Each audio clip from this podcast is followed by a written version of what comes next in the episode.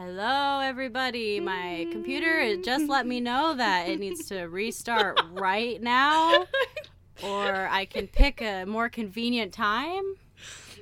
Um, I'm trying to do that. This is a this is a good start. Welcome, Uh-huh. welcome to Come at Me, an extremely important podcast. My name is Riley. I'm here with Kindred. Hi. This week, uh, we read the book. Uh, sorry, I'm trying to postpone my computer restarting, but it's not letting me pick a time. So Right now, it's fine. Audacity can handle it. it's going great. Um, pick a time. 10:32. That's not late enough. we'll do 11:32. Kindred. Ooh. Okay, we have deadline now. This podcast needs to be shorter than two hours. I genuinely don't know if we'll make it, but we will try.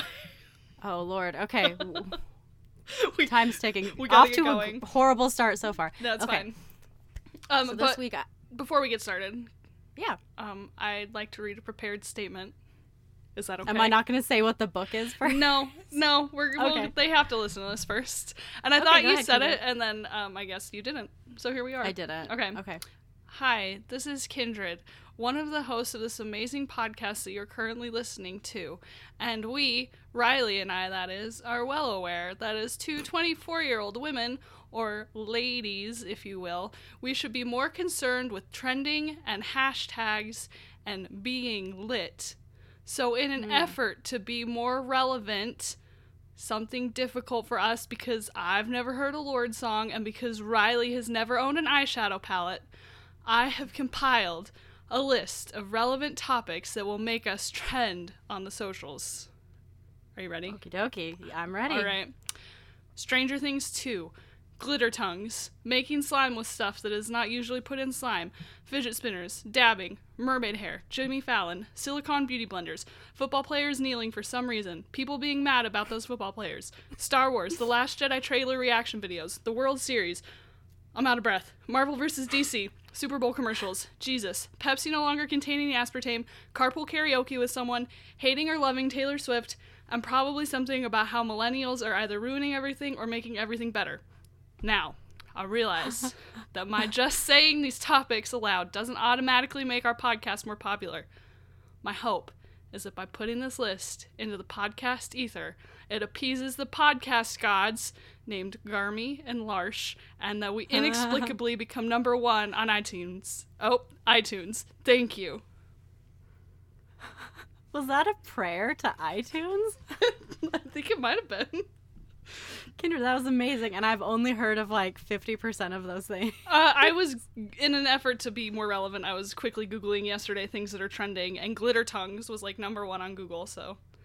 Oh my God. Yeah. Okay, that was. Following that, three minutes in, I'm sure y'all want to know what we're actually talking about today. so, this week I assigned a book to Kindred, which was a fun new venture for us, and it is called Housekeeping Uh-huh. by Marilynne Robinson. Yeah. And what year was it published? Oh, God. It's 1980. Not- It's It was 1980. What? Yeah. No way. Yeah. Yeah. okay. Here, here's the time when I will say, me and Kindred are highly aware of the fact that Kindred is always more prepared than I am for these, and we're okay with it. So don't you try and be like, "Oh, Riley." Blah, blah, blah, blah, blah." Listen, I know, and it's fine. We're fine with it. I cannot believe this was written in 1980. Like, I'm seriously If- astounded. That's why I was. I, that's why I had to read a prepared statement on us being relevant because we've. I mean, like, I would have guessed like 2003. your kid. Oh, you would have guessed later. Interesting.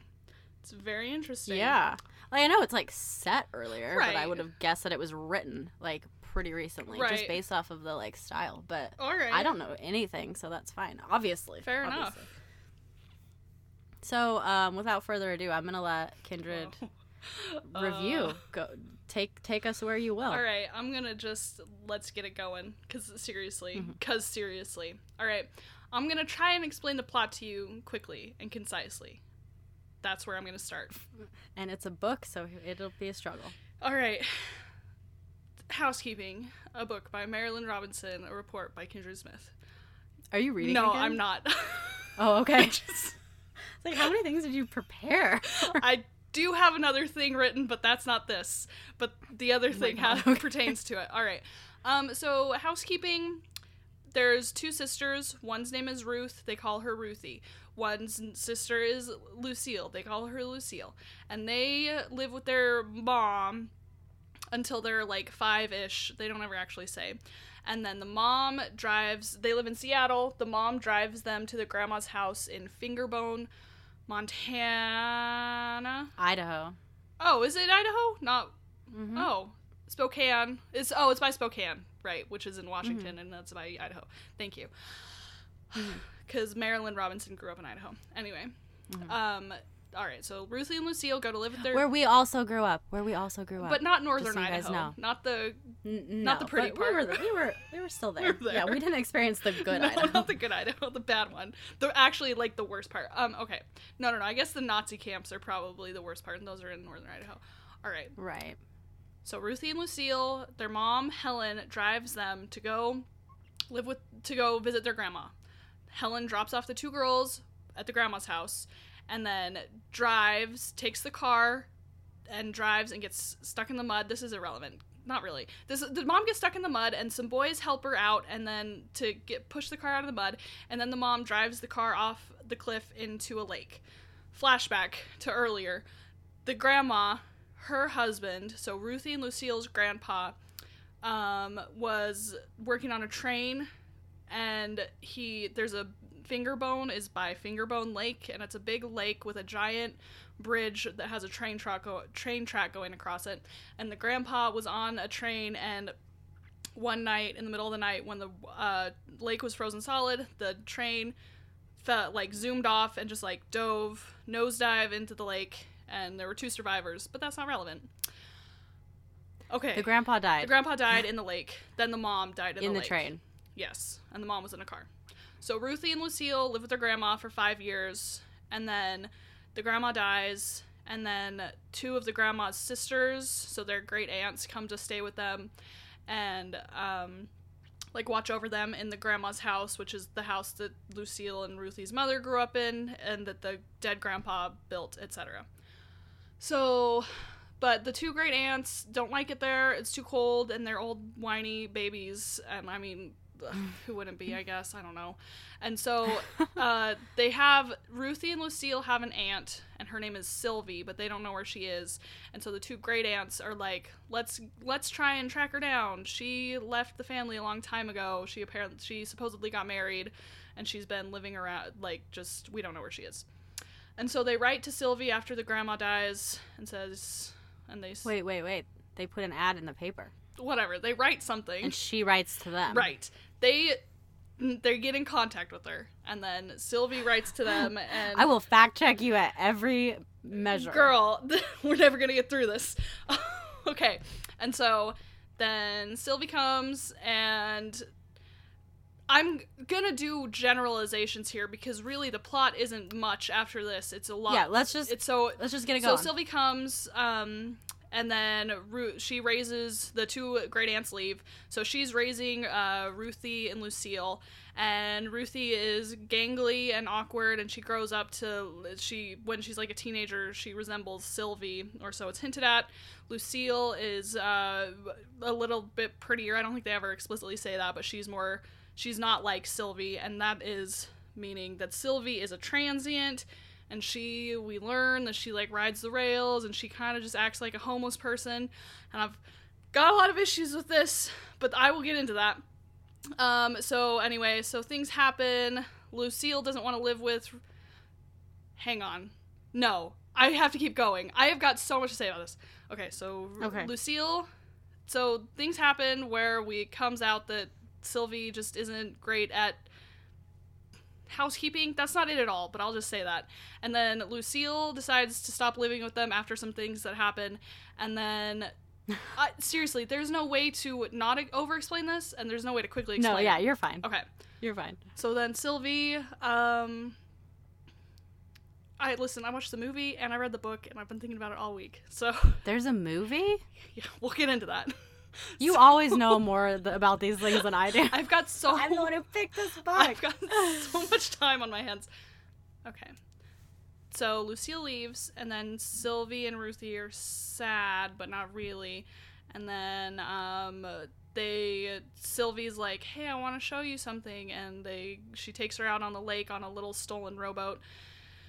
And then Ruthie and Sylvie they find like this old house, there's something about frost, and then there's like they see children, which they don't really see children. And then they go, then they stay there overnight, or they stay out on the lake overnight. And as they're rowing back, they uh, row underneath the bridge, and a train crosses, which is just it can't just like get into that quickly.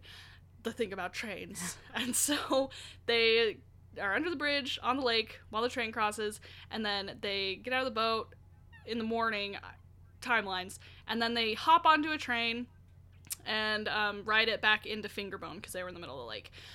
And apparently, then they get off the train, and everybody's looking at them, or so Ruthie says. She's the narrator. And um, then people are worried. The sheriff comes to their house and says it's not proper for girls to be riding trains. You shouldn't have her, you know, something, something, something. Fingerbone seems to have a population of homeless people that is concerning and um, they the people in Fingerbone don't like him. And so then there's going to be a hearing after some things happen. The house is disgusting. The house that they live in, there's like rats and newspapers and birds and squirrels and cats. All so there's no housekeeping. It should be said. And then I'm almost done. so then, You're doing great. So then there's going to be a hearing to take Ruthie away from Sylvie.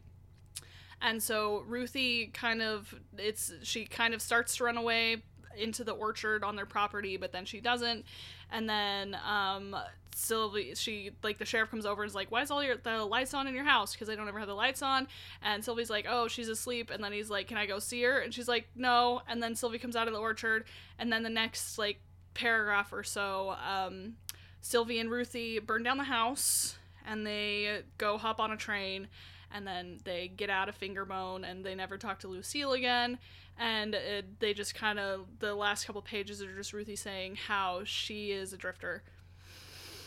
Now, Good job. all right. Now, did I like this book and did you like this book? And then we'll really get into discussion. Mhm. I don't know how I feel about this book. I've spent a lot of time thinking Mm. about it. Um, I'm thinking about it, so that's good, I guess. That's a thing. Yeah. Um, and I'm still out. I fe- I hope our discussion will sway me one way or the other. And Okay. did you like this book? I think initially you didn't, but I think the second read through you did. And that's what I think. And what now? Tell me, please. Okay. Interesting. Um, the first read through, I liked it a lot. I really, really liked it. Oh. I thought about it a lot. Okay. Thought it was very, very interesting, and um, I read it in a class. Mm-hmm. Oh, Kindred wanted me to tell you what I told her earlier, which is I'm feeling extremely strange today, and I think it is very much related to the fact that I finished this book today. Yeah. Um, but no, I really, really liked it when I first read it. I thought it was pretty beautiful, Mhm. and the second time I read it, I loved it more. Oh. Um, okay. I, I, yes, You- I, I, I you had mentioned you were like, well, I feel a little bit differently this time around, and I was like, oh, Yeah. okay, so she likes it this time, but she didn't like it before. Okay. no, I'm just trying to mess with your mind, You Kindred. really I'm just are. playing games. Wow. No, I, I love this book, and on second read, I loved it even more. I think, um, I'm a big fan of, uh, transcendentalists Mm-hmm. like Hemingway and Emerson and stuff. Right. Um, I really like that kind of writing. I really like uh oh, what's her name? Oh no, I can't remember. She wrote uh Pilgrim at Tinker Creek. Oh, girl. I don't know. Starts with an A. She's just like she's like this kind of style okay. as well. Okay. I like I like naturalists. I like Mary Oliver a lot. Mhm. Um so this book really fits into this style that I love, which is kind of focused on description The no, the, and the style is beautiful. I highlighted Yeah. a bunch of crap, just like lovely Oh. things. yeah, the descriptions are so vivid. Mhm. Like reading this, you're you're like there. And I think that's why I feel so weird today. And I was telling Kindred earlier like I felt weird about leaving my house, and I think it's from this book partly like it's it's really really uh god, I just don't have words today. It it really like envelops you. I Mhm. think her language. I think it's am- I think it's amazing. And honestly, reading it again, I think it's more amazing. And I think it. I hope it goes down as like books that people are still reading in like 50 100 years and i'm surprised it was written in the 80s just because of um it seems really modern to me but i, I don't i don't know what modern means No, that's interesting. Okay, um, I have to. I writ.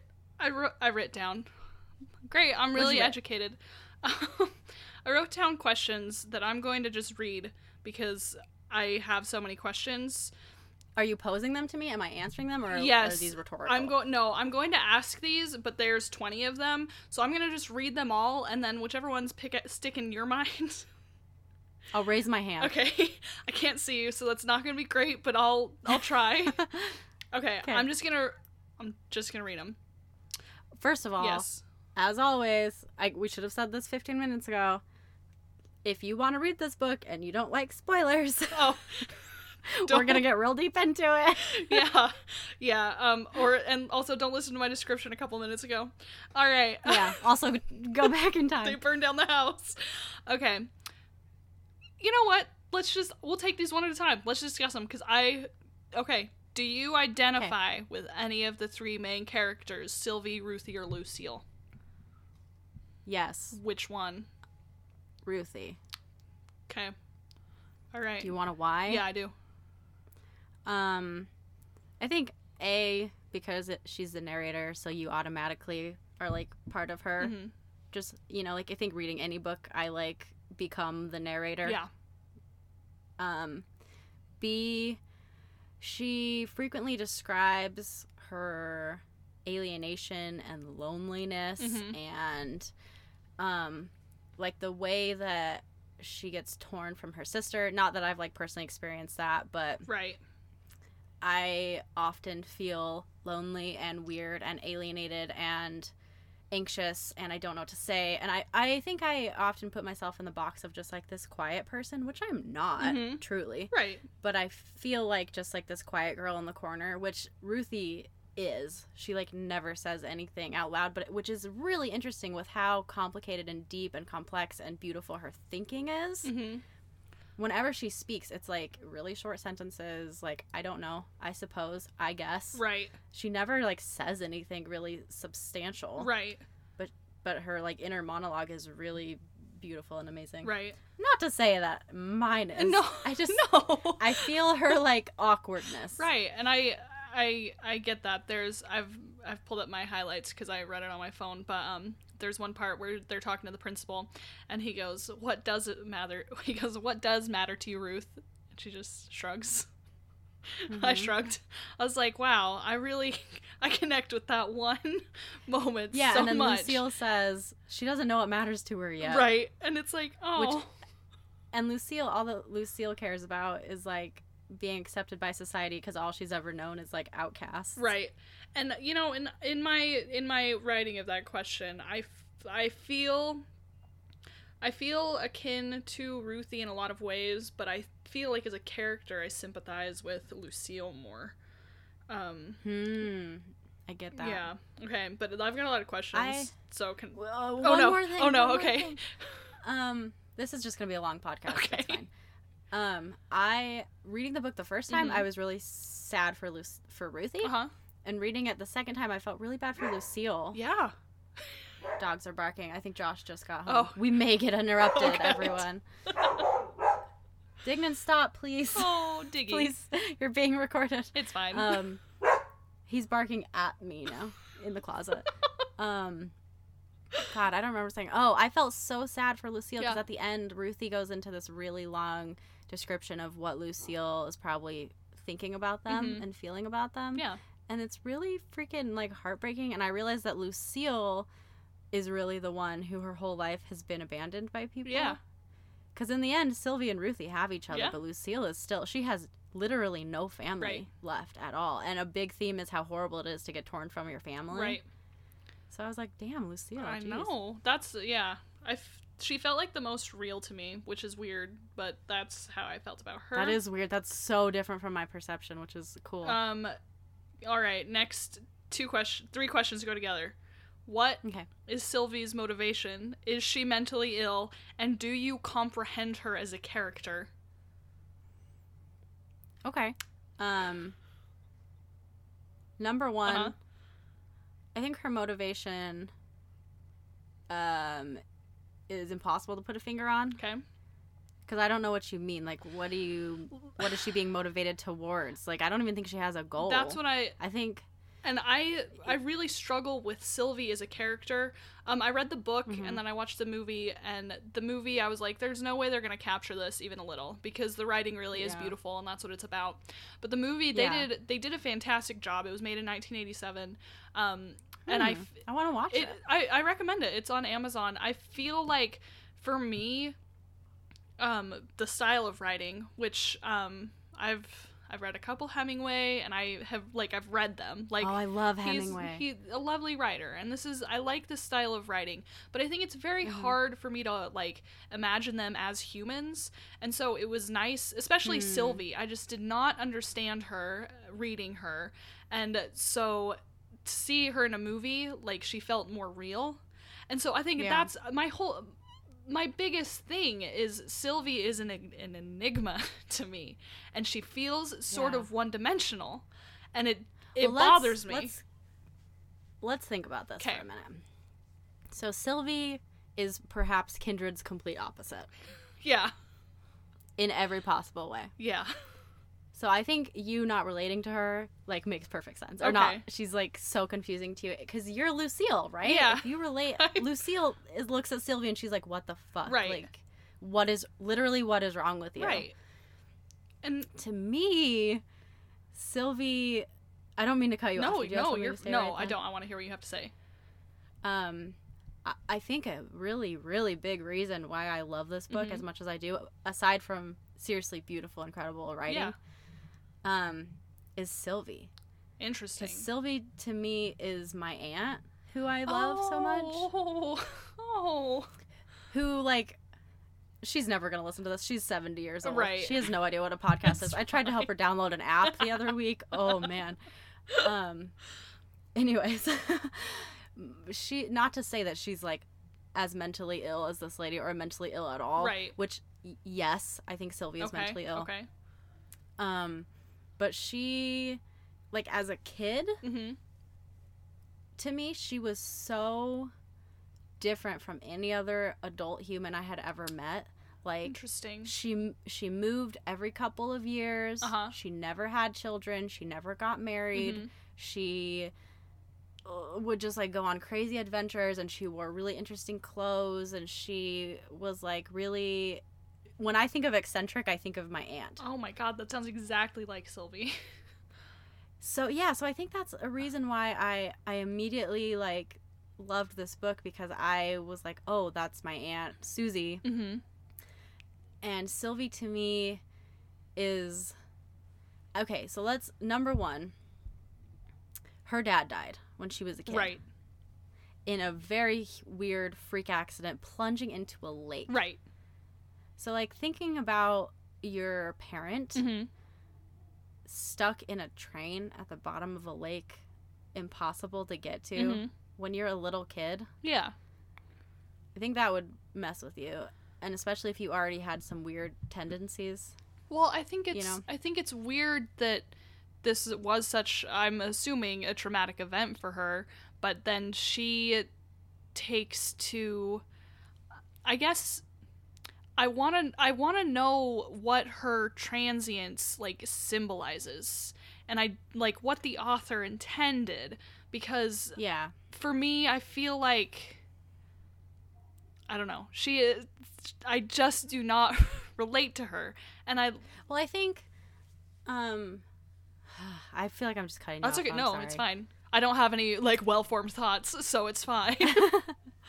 I what what I'm thinking Mm-hmm. Number 1, I don't think it's you should think about the author's intent so much. hmm Just like what did you get out of it? What you know what I mean? Right. like what did- what did she mean for you but i think um like think about helen her sister Mm-hmm. ruthie and lucille's mom she drives a car off a cliff Right. she's obviously dealing with some issues too Right. their other sister is like a weird missionary that they haven't seen Mhm.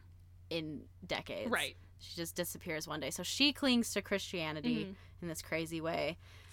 Um, they all are like trying to find something to like make life make sense. Right.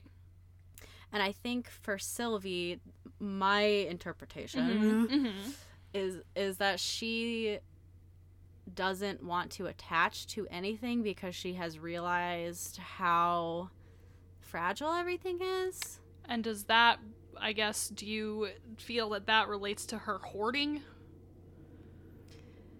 Well, that, th- there's a line that, and I wouldn't remember this except I read it today. Uh-huh. Um, there's like a line where they're talking about her collecting the newspapers and the little jars and stuff. Mhm.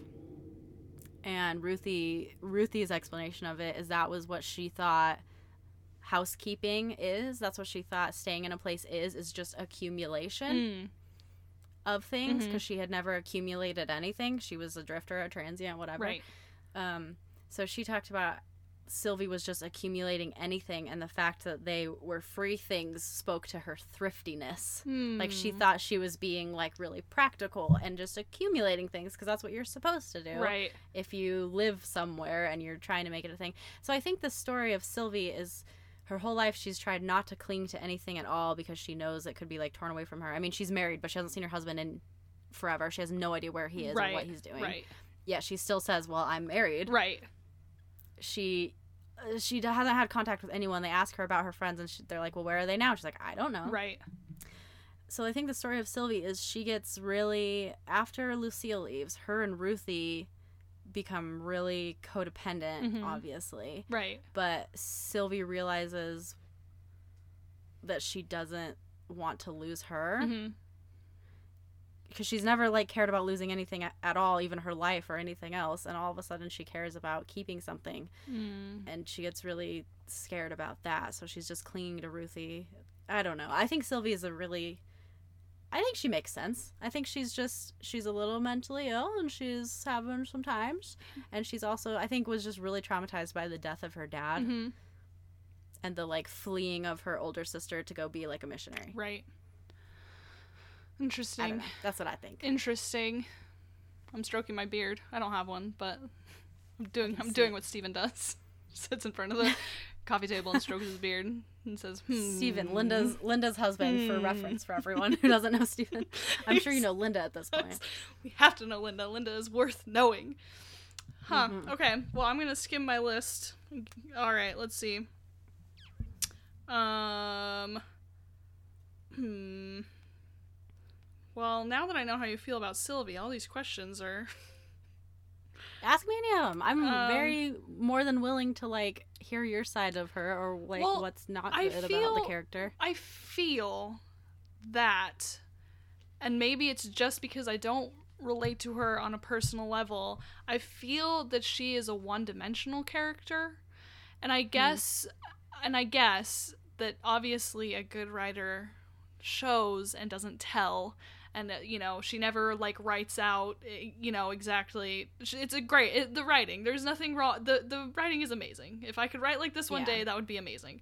But I, f- I still feel even with her you know showing us how uh you know sylvie is like sylvie just is with her like throwing rocks at the dogs because the dogs in the neighborhood attack her because she's a transient which Yeah. that like really offended me that the first passage when they when she first gets there and Ruthie and Lucille follow her out that morning and she just was like she would throw rocks at dogs and then whistle and and then they would she would they would come back and they would throw rocks at her. Like I really hated that. And I guess Well, it's like because her dogs aren't pets; they're just right. they're just nuisances or right. And I just uh, you know what? Now that I'm thinking about it I I, don't like Sylvie and maybe that's why I have had such a strong reaction. I really like Ruthie and I really like Lucille.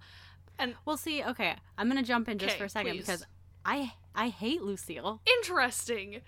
So I think, and to me, Lucille is such a one-dimensional character. She's just like this bitchy sister who just cares about like looking good and impressing people. Well, and I that's that's so that's so weird because I'm so like isn't that cool that two people could read the same book so differently? because I really see that like Lucille also cares for Ruthie and it just like that's Lucille's way of just trying to like grasp at some normality is you know trying Yeah. to fit in with the high schoolers and maybe yeah I don't know but like I still feel I felt more love from Lucille for Ruthie than I ever felt for Sylvie and Ruthie like Hmm. I don't know I don't know. Now I well now I do know. I don't I don't like Sylvie. That's weird.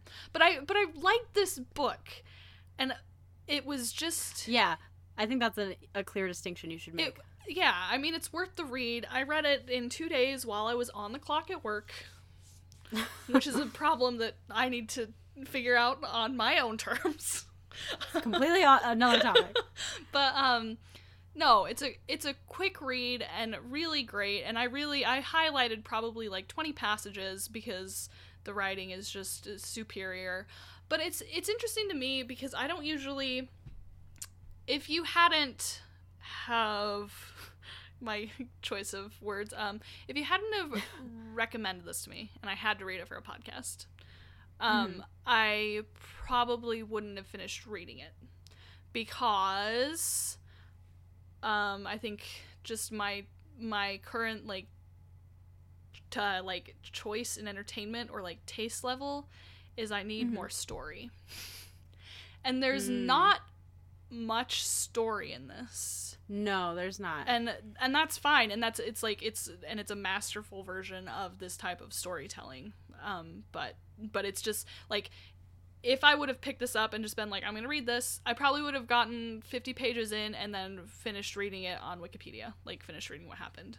because i didn't connect Did you? because i didn't connect with like the it? characters Are you glad you finished it? no i'm i'm very glad i finished it and i'm and i sometimes sometimes people just need to be forced to read things Well, that's a cool thing about this podcast is that I think we're both like, and I swear to God, I will pick things I hate at some point. But I just saw this on the shelf and I was like, I'm gonna make Kindred read Nice. this book because it's so good. Very nice. um, eh, it's it's to me this is like my kind of book. Like, but this is just this is so much my taste. Right. Uh, Like all of the things that I really connect with Mhm.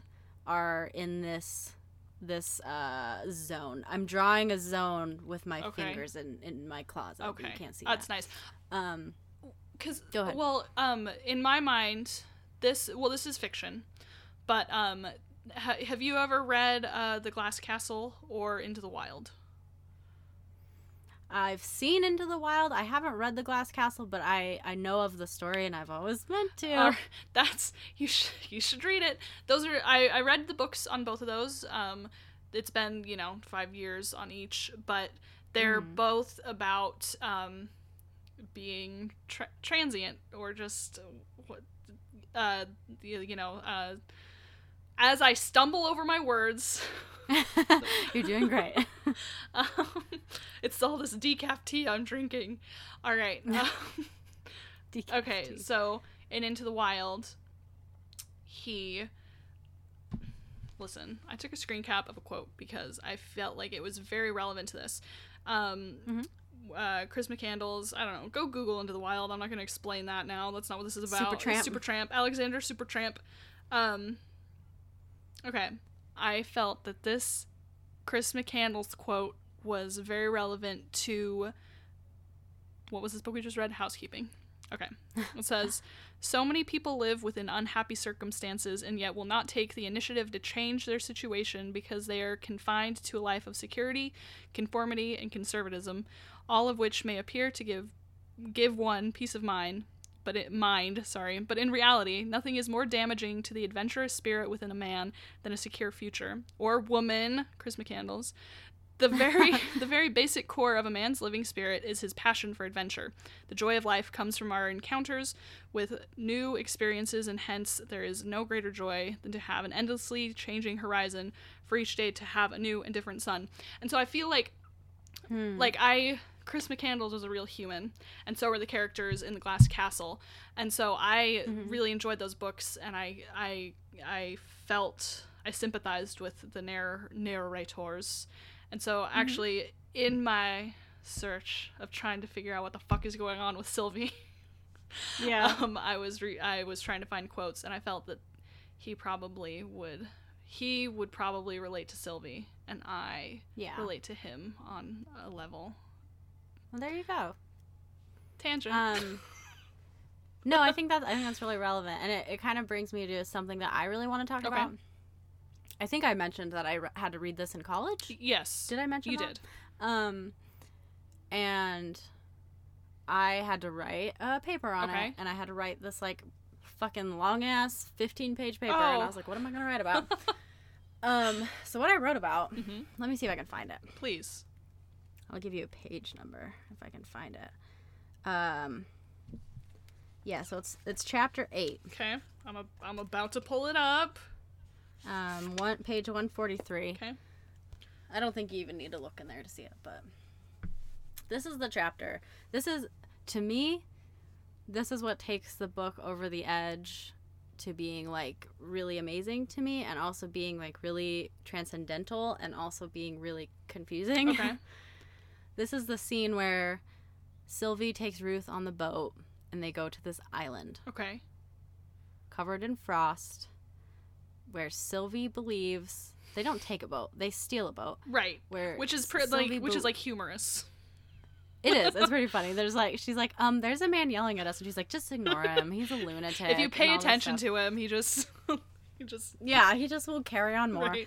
Um, but this is what I wrote my paper on because I think this whole scene is like really quite incredible. Okay. So they drive. They they drive. They take a boat Uh-huh. to this island, um, covered in frost. Okay. That's like a, an important fact they talk Right. about.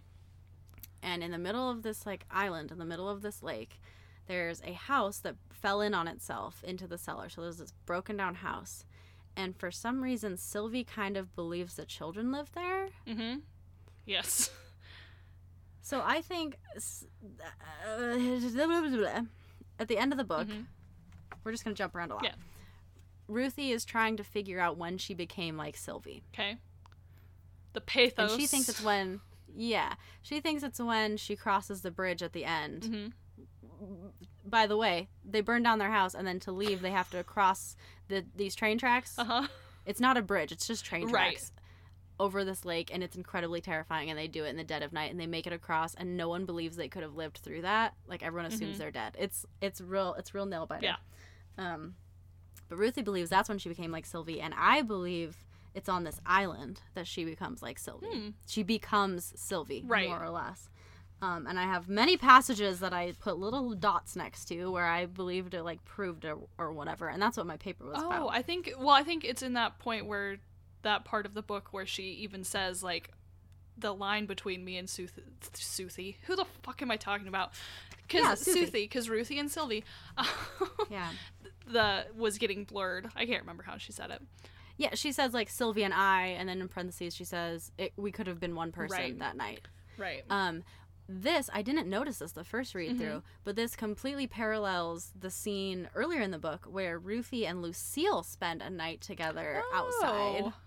Um, they build this little hut. They they go fishing Mhm. and it gets too dark and they're too scared to walk home in the dark, so they just build this like hut outside and sleep in it. Right.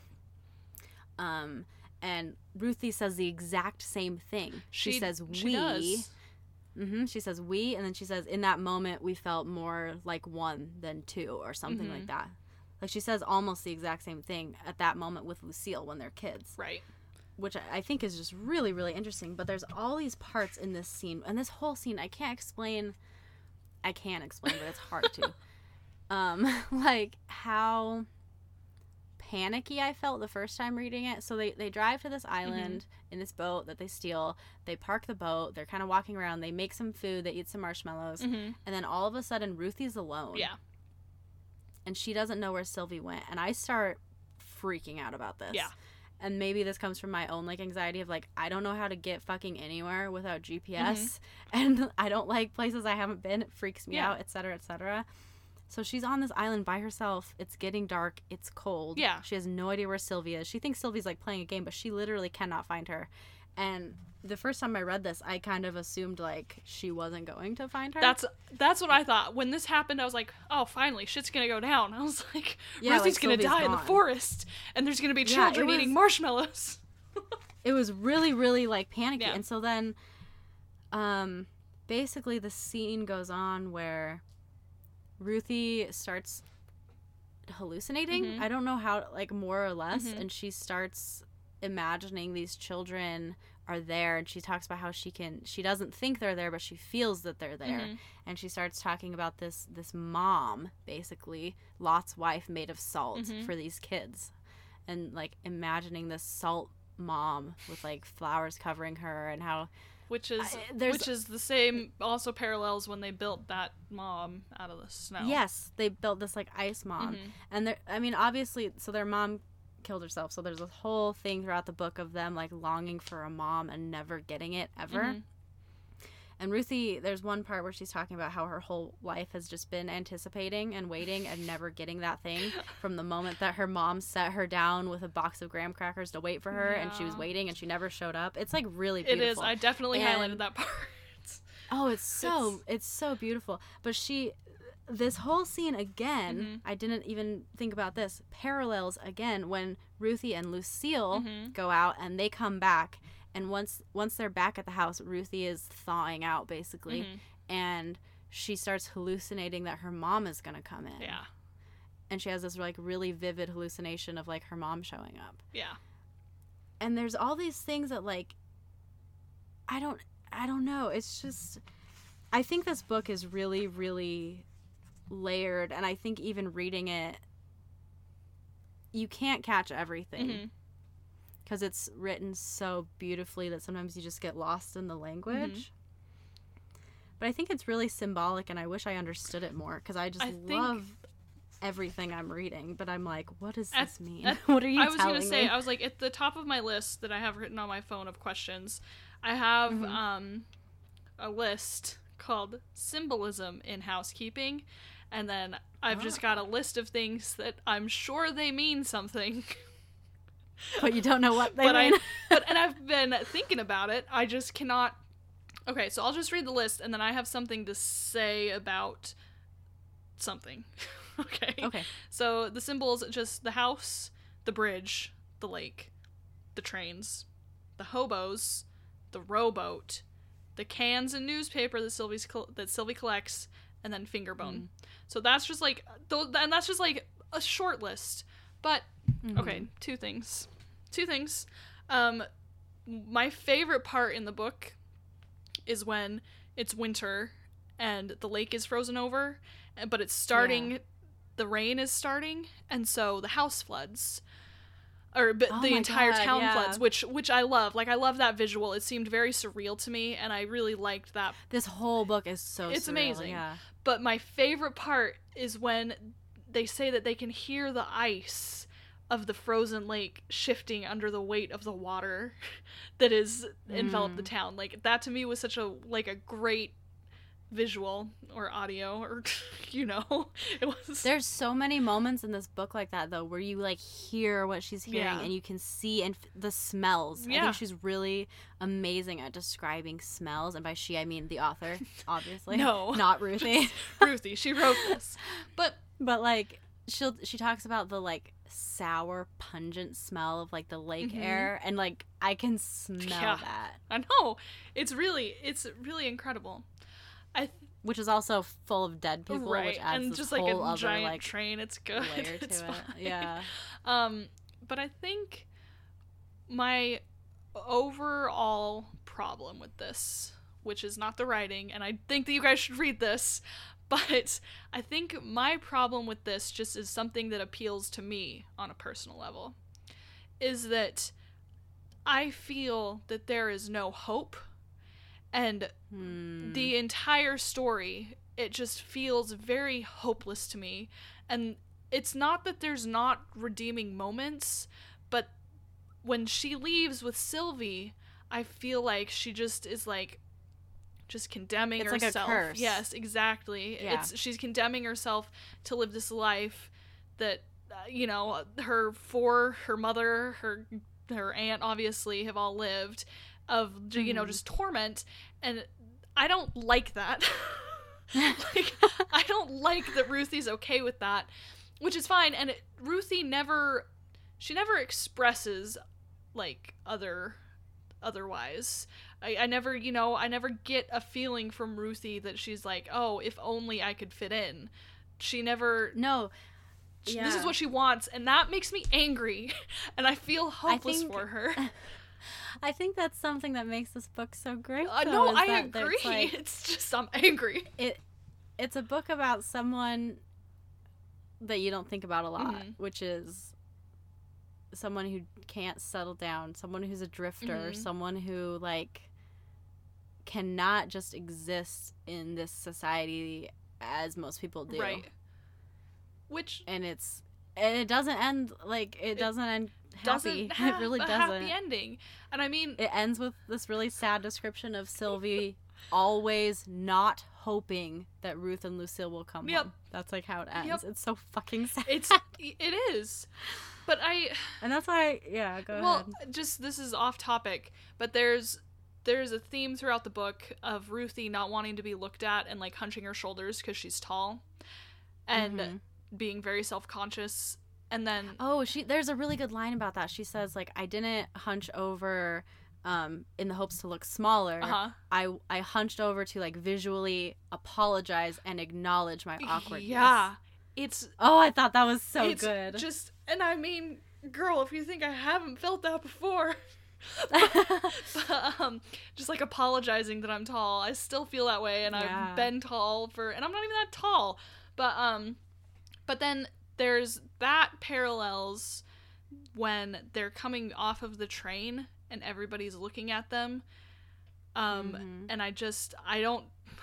That's another symbolism. I'm like, but what does it mean? And I mean, obviously, it can mean a lot of different things to a lot of different people. But I want to know what Yeah. it means now.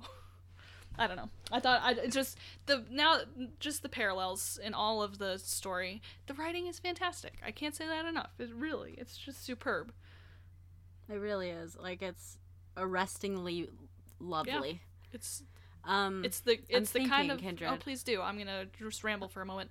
It's the kind of um writing that one would cross stitch onto a pillow, which maybe Yeah, I'll get around to. like a really depressing pillow. Depressing Pillow by Kindred Smith and Riley Goodwin. Sold on Etsy. Your last name is Hebden now. Sorry. That's all right. It's I mean I'm still I'm still Riley Goodwin. It's okay. Um man, I don't I'm trying to like I love talking about symbolism and shit. I really do. Good. I'm glad.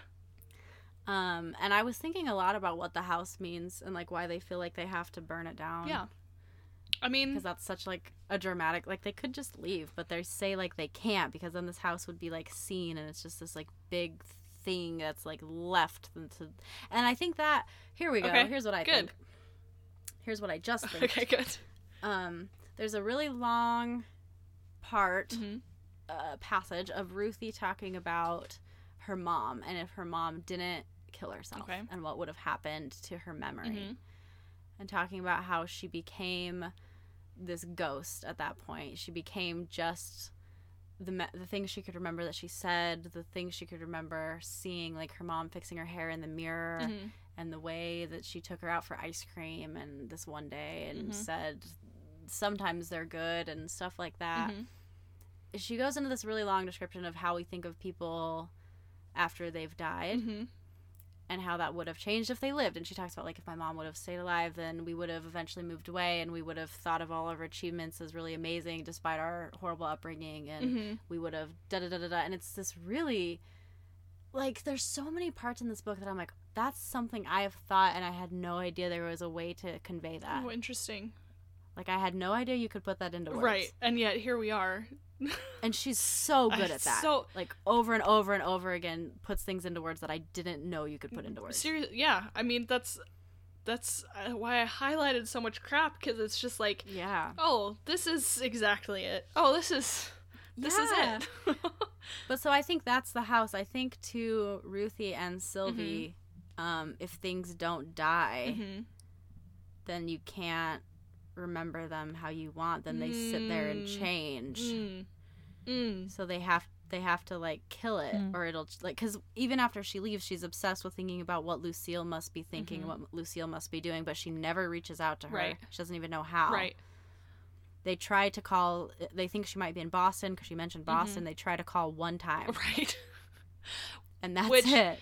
Which is, um, I guess, I feel the mental illness part of it, and I, mm, and I, that's one of the reasons why I hate that it feels so hopeless. Is because I'm not saying that Ruthie couldn't have followed Sylvie, but it just seems it. I just was angry that she was gonna be raised still in such a seemingly dysfunctional family Yeah. or whatever. But it's like, it's like that's all she knows, Right.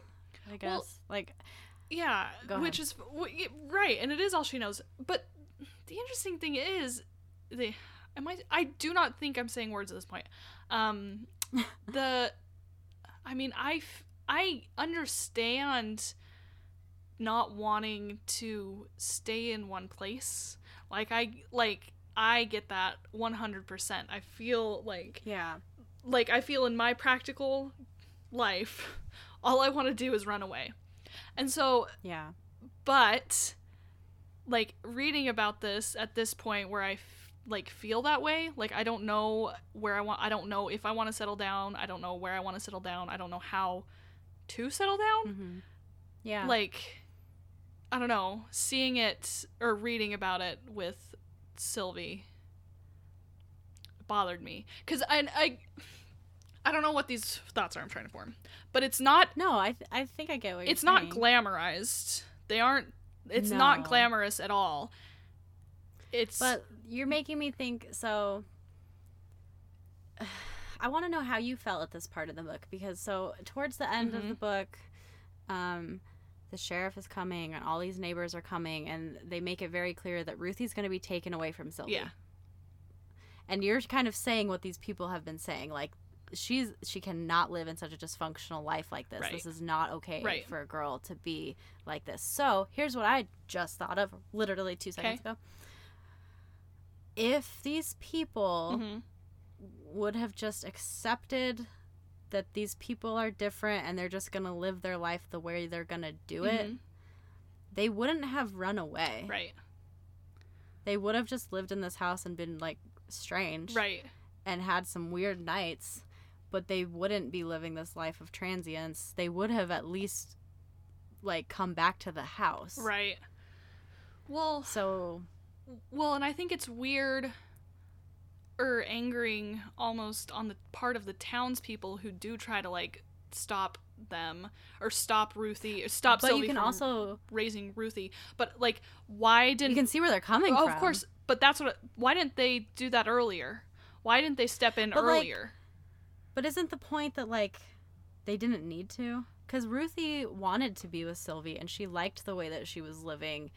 It was just so alarming to other people, but to Ruthie that was like chill. She was like, "Yeah, we have 14 cats. Right. It's cool." but but I f- and nothing like really I, I mean i don't know i guess that's the thing is it's all about perspective Right. because if i'm like nothing really dangerous was happening that's not no, true no, not at all. like they almost died multitude Right. of times but like i was so worried she was going to be taken away from sylvia i was like they have to stay together they need each other they're the only people that understand each other Right. so i don't i don't know now I Right. know.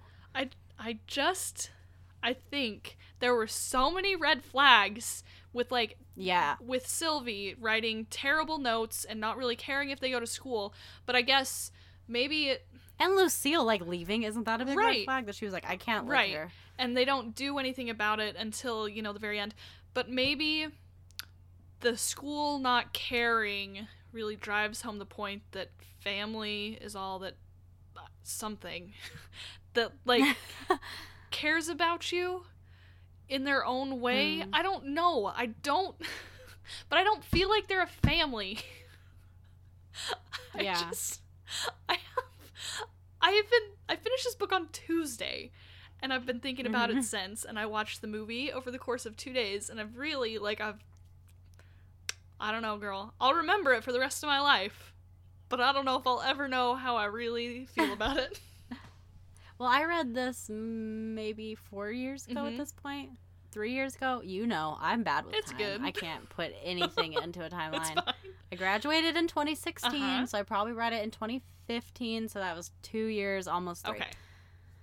Um, and I all I remembered was that I liked the book, and that the aunt reminded me of my aunt, Uh-huh. and that there was a train, and that it was in Idaho. Right. I didn't remember like anything else about it. Mhm. I remembered there was a weird scene on an island. Yeah, and there Um, was. and reading yeah and reading it again i was like I, it was i'm really happy i read it again because i forgot almost everything Oh, I, well, I'm glad. I'm glad that like it it held up and then some. it really like i don't kindred read it again in two okay, years I will. I don't. i'm not saying that you don't like No. it but it really like i think it solidified itself in my mind as like one of my top books it's just like it's really haunting Mhm, and enlightening mhm. and confusing and disturbing and like just all these things i like it puts you in a really weird place and i don't even know if that's a good thing or a bad thing Right. but it's definitely compelling Definitely. No, it. Listen, it's no Twilight, but yeah it's no i mean that bar was set so high by stephenie meyer we're just gonna we can't can't even go there no comparison um, I don't mean to change the subject to Twilight, but can I read you a text that Nene sent me at work the other day? yes nene's kindred sister She just. Well, I bring this up because Riley said something the other day in our conversation outside of the podcast, and I was like, I'm so glad that you still bring up Twilight to me. I'm just like, whenever possible it makes me so happy. But Nene said, LOL. I was in biology and we were learning about the cell cycle, you know, like anaphase and stuff. And we were using the microscopes to identify oh onion Oh God. root. And it was like that Twilight scene where Edward first talks to Bella and they were like majorly flirting. LOL. Too bad I didn't have a vampire to work on it with me or win the golden onion. oh my god That's it. and I was like, oh, well, I was like, you and Riley are the only ones who talk to me about Twilight. I love it. oh my god oh my god hell yeah Hell yeah. Hell yeah, Naomi, wherever you are, just know I'm putting my hand up in the air for you, saying hell yeah. Let's always reference Twilight, a book we all want to forget. We all do. Oh, Stephenie Meyers lives in and never, never will. lives in Cave Creek, just a, just a, oh, up the freeway go from me. Yeah, Go to her ward. oh, my dad's best friend is in her ward, so maybe I will. Perfect. Yeah, there you go. Get get me a signed copy of Twilight, and I will like, I will never Talk to me again? It. I will no, I will like put it under my mattress. Sleep on it, pray over it. I will it. treasure it, treasure it forever. Oh, I'm so glad. And well, now I know my life's purpose. yes, Um, please. Um. Hmm. Hmm. I just I think Mm. this book just needs to be thought about. I think that this is a book that needs to be read, and you just need to think about it and pray about it. Yeah. I think you need to pray about it. It's I don't know. I I'm I don't read a whole lot anymore, which is a thing that saddens me Yeah, a me lot and I'm. I'm making it like a goal to like read more. Nice. Um I'm trying to like practice piano every day, read every day cuz I it's important for me and I don't really do it anymore, which is sad. Yeah. I that's a Um, very it's very admirable. I've read this book and one other Mhm. book this year and two books a year for the past couple of years. That's that's what I've been averaging. So It's hard. There's just so many other ways to like waste your time Yeah. now that it's like it seems hard, which is it's such bullshit. Such bullshit. but Um, still. but what I was what I'm getting Yes. at with that is I forgot what it's like to like participate. I mean, this isn't true because like mo- movies and music Mhm. and all these other things are can be just as amazing. Mhm. But like this to me, this book, the writing is just like such high caliber, Yeah. and I'm not saying it's not like snooty tooty. No. It's like it's just really like it, it- I I'm not trying to sound super cheesy, but to me it's it's like the closest you can get to otherworldly. Yeah. It's like the closest you can get to like spiritual Mhm. language. It's so moving. And this is how I feel about Mary Oliver poetry. And if you guys haven't ever read Mary Oliver and you're kind of into like things about nature or transcendentalism or pondering religion or the existence of God, things Mhm. like that, go check out Mary Oliver's poetry because it does the same thing for me where it like it puts me on another plane and I'm not trying to say that in a cheesy way and I don't, know think how you are. I it- get it. Yeah like it, it like it makes me feel and i'm not even a higher Mhm. plane it makes me feel like i live in the earth Hmm. and like it makes me feel like a human and it makes me recognize just like how amazing existence is Huh. which is something i don't think about a whole lot but it's like this is just art and it really moves me and her writing is like really moving and amazing and poignant is the word i would choose One hundred percent. Um, now that we're at an hour, I guess should we wrap it up?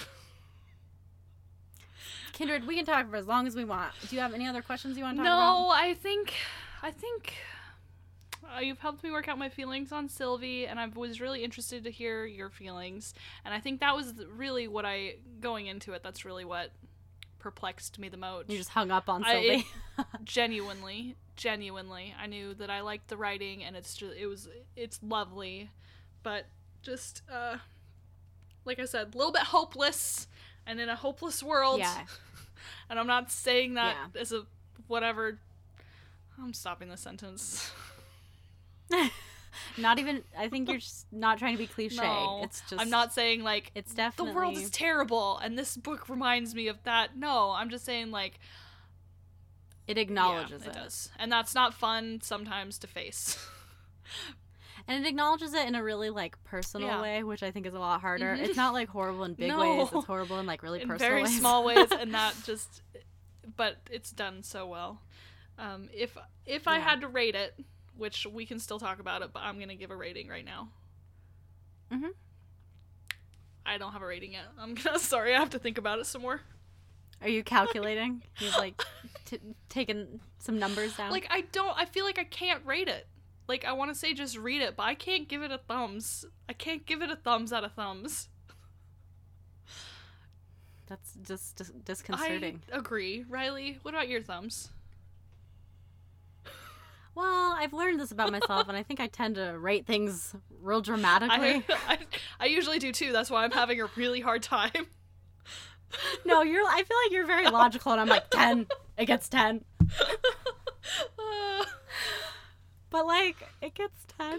good. No, I think it's worth. I just 10. really, I think it's, yeah, I think it's really exceptional, and I'm not. I li- I like reading it for the second time. Mhm. I think it's really something else. I've read a lot of shitty books. I've read a lot of fine books. I've let, read a lot of good Right. books, and I think this is really this is to me this is exceptional.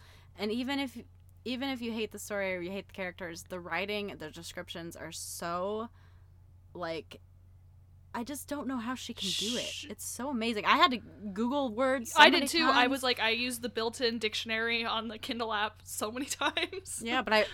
I, I learned some Yeah. great ones like spew Uh, me. Ooh, oh. what a great word. Ooh, words.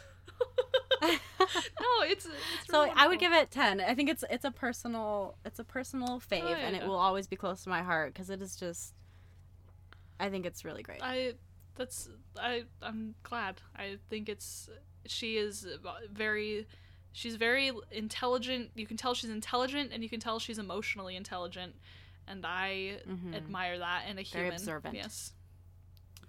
Definitely. So Kindred can Kindred can't comprehend a thumb Uh, amount. I just put pending. If someone's like, if somebody's Pending. like running a Wikipedia on how many thumbs we're giving these things, we're uh, saving. Like, just put Pending pending, out of 10. ten, because because I can't at the moment. But yeah, I this was this is this has been a real episode. This has been a real episode. Do you, are you I forgot Oh. to ask you this before, but are you ready to give me my Oh, assignment for yeah, next I am, but I forgot to ask you about it to like pre-screen it. So here we go. Oh, okay. We'll find out. I don't think I've pre-screened stuff for you lately. That's so fine. That's me rubbing my hands together, guys, in anticipation. Okay, it sounds like something else. Maybe you should stop. All right, I'm out. I'm out. No more podcast. Okay. Um, Riley. Yeah. You might have seen this movie. That's fine. I'm sure you have a list and you can choose another one if I say. I've Well, but if it's been over like six years, I'm gonna say we're still Okay. gonna do it. Okay, you know I'm bad at time, know. so we'll Okay. find out. Uh, South Pacific, Rodgers and Hammerstein's South Pacific. Um, I know what it is. I've never Fuck seen yeah. it, so there you All right, go. cool. Next week we're doing South Pacific. Bone up. I'm gonna put it out there. I think I should just be uh full disclosure here. I don't think I'm gonna like it. wow, that's just all right. because I know what it is and I've never watched it. Because I'm like, I won't like that. cool. We're quitting this podcast. I'm so excited. Okay, Good, no, I'm really excited. Thank you, thank you, Kindred, for having some discussion with me about this book. Thank you for reading it, even though if I didn't make you, would, you wouldn't have finished wouldn't it. I'm proud of you for getting through you. Um, I'm sure that we'll talk about this more off mic because there's a lot Yeah, to chew. yeah. So. This is all y'all get to hear. We're gonna yeah. go So talk some suck more. it. Sorry. Um. Oh, you know what? I'm gonna hurry and do this before you make me do it again. What's our What's our closing? Ca- give us our closing catchphrase, Kindred, Okay. as the people have grown to know and Um, love. Well, first, let me apologize because I did realize that I think I've done it the past two weeks in a row, and I was like, "Whoops, I didn't mean to." That's fine. That's fine. I have another fast food anecdote if you can't think. Please tell me one why. Contemplate our catchphrase. Um, today I went to Jimmy John's before this podcast because I was really hungry. I hadn't eaten all day because I spent all day finishing this book. Um, and when I pulled up to the little speaker, I only go to drive-throughs because I don't want to talk Mhm. to people more than I have to. Um, anyways, I w- pulled up to the drive-through and the go- guy goes, "Welcome to Double J's. What can I get you?" And I wanted to be like, "This is This is- not Double J's. not. This is Jimmy John. Like, who are you to rebrand this company?" And uh, anyways, that's my thought. Welcome to Double J's. I was like offended by it, and then I realized how stupid that was. But I was like, um, excuse me. Uh, all I can say to that is that I wish I had a Jimmy John's with a drive-through near me, but I don't, and I'm really pissed about Ugh. it. We got a Taco Bell close Ugh. by and a Jimmy John's with the drive-through. It's all I need. Girl, Hmm, girl. all right. Did you think of your catchphrase so we can No, I leave? didn't. Uh, no, here's one. Um, I was gonna quote something from the song "Bat Out of Hell" by Meatloaf, and then I just decided to say that I was gonna quote something from it. Bye. Bye, everybody.